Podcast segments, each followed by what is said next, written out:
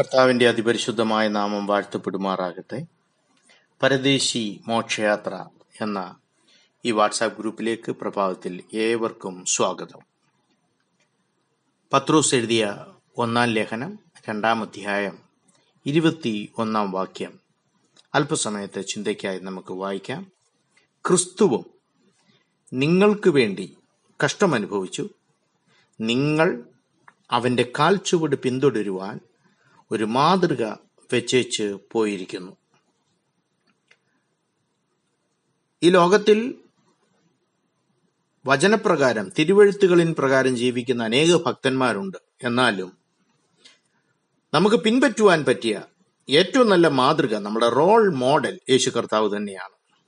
അതുകൊണ്ടാണ് പത്രോസ് പറയുന്നത് ക്രിസ്തുവും നിങ്ങൾക്ക് വേണ്ടി കഷ്ടം അനുഭവിച്ചു. എന്തിനാണെന്നറിയാമോ? നാം അവന്റെ കാൽ ചുവടുകളെ പിന്തുടരുവാൻ.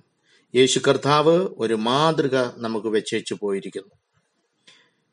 യേശു കർത്താവിന്റെ ജനനം ശുശ്രൂഷ മരണം ഉയർത്തെഴുന്നേൽപ്പ് രണ്ടാം വരവ് ഇതെല്ലാം മനസ്സിലാക്കുമ്പോൾ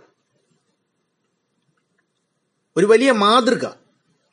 ഈ ലോകം എത്ര അധപതിച്ചതാണേലും ഈ ലോകം പിശാചിന്റെ അധീനതയിലാണേലും യേശുവിൽ നിന്ന് പഠിക്കുവാൻ ഒത്തിരി കാര്യങ്ങളുണ്ട്.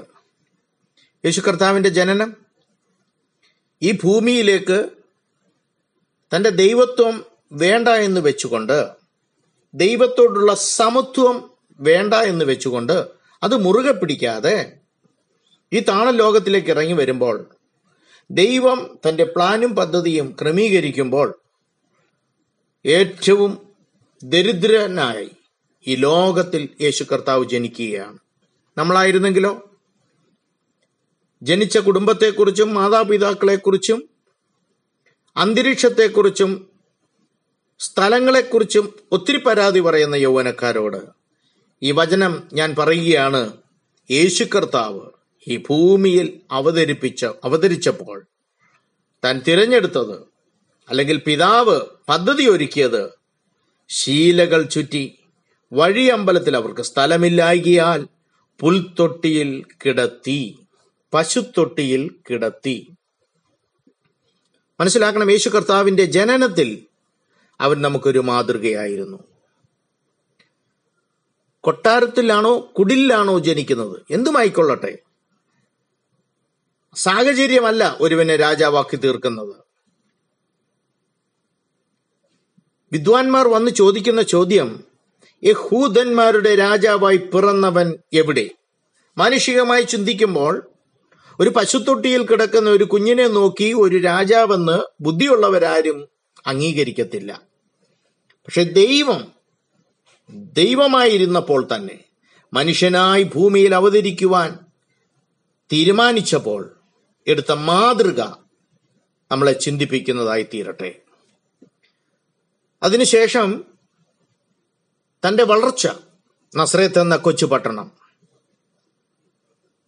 നസ്രത്തിൽ നിന്ന് വല്ല നന്മയും വരുമോ എന്ന് നദനേലിനെ പോലെയുള്ളവർ ചോദിക്കത്തക്കവണ്ണം ഒട്ടും പ്രസിദ്ധി ആർജിക്കാത്ത ഒരു കൊച്ചു ഗ്രാമം. പക്ഷേ ലൂക്കോസ് തന്റെ രണ്ടാം അധ്യായത്തിൽ യേശു കർത്താവിന്റെ വളർച്ചയെക്കുറിച്ച് പറയുമ്പോൾ മാതാപിതാക്കൾക്ക് കീഴടങ്ങിയിരുന്നു.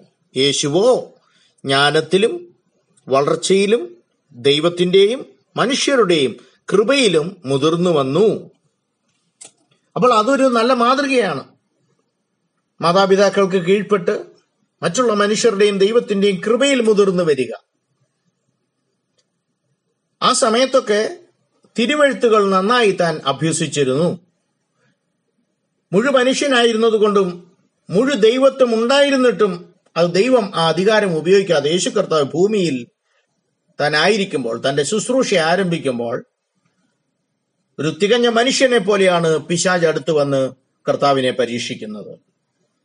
ആ പിശാചിനാലുള്ള പരീക്ഷയിൽ ദൈവവചനത്തിൽ നിന്ന് വ്യക്തവും ശക്തവുമായ മറുപടി പറയുവാൻ യേശു കർത്താവിന് ആ സമയത്ത് കഴിഞ്ഞതിന് കാരണം താൻ വളർന്നത് തിരുവെഴുത്തുകളിൽ അധിഷ്ഠിതമായ ഒരു നല്ല യൗവനമായിരുന്നു. പിന്നെ നമ്മൾ വായിക്കുന്നത് താൻ പള്ളിയിൽ ചെന്ന് പതിവ് പോലെ ശബത്തിൽ വായ്പാൻ എഴുന്നേറ്റ് നിന്നു. അപ്പോൾ എല്ലാ ശബത്തിലും ഒരു യഹൂദ ബാലൻ ഒരു യഹൂദ യൗവനക്കാരൻ ഒരു ചെറുപ്പക്കാരൻ എന്നുള്ള രീതിയിൽ പതിവ് പോലെ വായിപ്പാൻ താൻ എഴുന്നേറ്റ് നിന്നു. തന്റെ ശുശ്രൂഷയുടെ ആരംഭമായതുകൊണ്ട് അന്ന് വായിച്ചത് യശയാ പ്രവാചകന്റെ പുസ്തകം. ദരിദ്രന്മാരോട് സുവിശേഷം അറിയിപ്പാൻ കർത്താവ് എന്നെ അഭിഷേകം ചെയ്യുകയാൽ എന്ന് പറഞ്ഞ് ഐഹിക ശുശ്രൂഷ അവിടെ തുടങ്ങിയാണ് എന്ന് മാത്രമല്ല ഇന്ന് ഈ തിരുവഴുത്തിന് നിവർത്തി വന്നിരിക്കുന്നു എന്ന് പറയുവാൻ ഇടയായി തീർന്നു. അധികം സമയം നമ്മുടെ മുൻപിലില്ലല്ലോ. എബ്രാഹിക്ക് എഴുതിയ ലേഖനം നാലാം അധ്യായത്തിൽ ആകയാൽ ദൈവപുത്രനായ യേശു ആകാശത്തിൽ കൂടി കടന്നുപോയ ഒരു ശ്രേഷ്ഠ മഹാപുരോഹിതനായി നമുക്കുണ്ട്.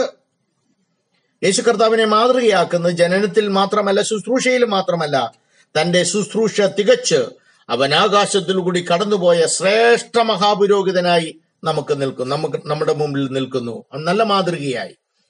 പിൻപറ്റുവാൻ കാൽച്ചുവടുകൾ പിന്തുടരുവാൻ പറ്റുന്ന നല്ലൊരു മാതൃകാ ജീവിതം നമ്മുടെ മുൻപിൽ കർത്താവ് വെക്കുകയാണ്. അഭിപ്രായ ലേഖനം ഒമ്പതാം അധ്യായമൊക്കെ വായിക്കുമ്പോൾ അഹരോന്യക്രമപ്രകാരം ആണ്ടിലൊരിക്കൽ ആട്ടുകൊറ്റന്മാരുടെയും പശുക്കിടാങ്ങളുടെയും രക്തം കൊണ്ട് മഹാപുരോഹിതൻ അതിപവിത്രമായ സ്ഥലത്തേക്ക് കടന്നു എന്ന് തന്റെയും ജനത്തിന്റെയും പാപങ്ങളുടെ പശ്ചാത്ത പശ്ചാത്താപത്തിനു വേണ്ടി പാപങ്ങളുടെ മോചനത്തിന് വേണ്ടി യാചിക്കുന്നത് പോലെ അല്ല യേശു കർത്താവ് തന്റെ ശുശ്രൂഷ ചെയ്തത്. അഹരോന്യ ക്രമപ്രകാരമല്ല മെൽക്കിസദേക്കിന്റെ ക്രമപ്രകാരം നീ എന്നേക്കും ഒരു പുരോഹിതൻ എന്ന് പറഞ്ഞുകൊണ്ട് നിത്യ പൗരോഹിത്യം ഏറ്റെടുത്തുകൊണ്ട് ആ അമിൻ പാപത്തെ ക്ഷമിക്കുവാൻ കഴിയുന്ന ആട്ടുകൊറ്റന്മാരുടെയും പശുക്കിടാങ്ങളുടെയും രക്തം കൊണ്ടല്ല സ്വന്തം രക്തത്താൽ. നോക്കണമേ യേശു കർത്താവിന്റെ മാതൃക.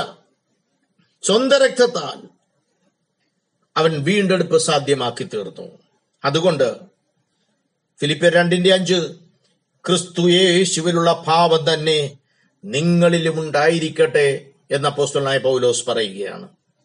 എന്താണ് ക്രിസ്തുവിലുള്ള ഭാവം ദൈവരൂപത്തിലിരിക്കെ ദൈവത്തോടുള്ള സമത്വം മുറുകെ പിടിച്ചുകൊള്ളണം എന്ന് പറഞ്ഞാൽ ഞാൻ വിട്ടുകളയുകയില്ല ഞാൻ ഒരിക്കലും അതിൽ നിന്ന് മാറത്തില്ല എന്ന് പറഞ്ഞുകൊണ്ട് ആ ലഭിച്ച അധികാരം തനിക്കുള്ള അധികാരം അതിൽ താൻ മുറുകെ പിടിച്ചുകൊണ്ടിരിക്കുകയല്ല ചെയ്യുന്നത്. നമ്മുടെ വീണ്ടെടുപ്പിന് വേണ്ടി ദാസരൂപമെടുത്തു മനുഷ്യ സാദൃശ്യനായി അല്ലെങ്കിൽ മനുഷ്യനായി ഭൂമിയിൽ താൻ ഇറങ്ങി വരുന്നു. എന്തുകൊണ്ട്? തന്റെ അനേക സഹോദരന്മാരെ നേടുവാനായി. പാപത്തിലേക്ക് നരകത്തിലേക്ക് ഓടിക്കൊണ്ടിരിക്കുന്ന അനേകരെ വീണ്ടെടുപ്പാനായി. സ്വന്തം രക്തത്താൽ ഇതാ അവൻ കഷ്ടമനുഭവിച്ചു സ്വന്തം രക്തത്താൽ വീണ്ടെടുക്കുവാനായി. ആട്ടുകൊറ്റന്മാരുടെയും പശുക്കിടാങ്ങളുടെയും രക്തം കൊണ്ടല്ല.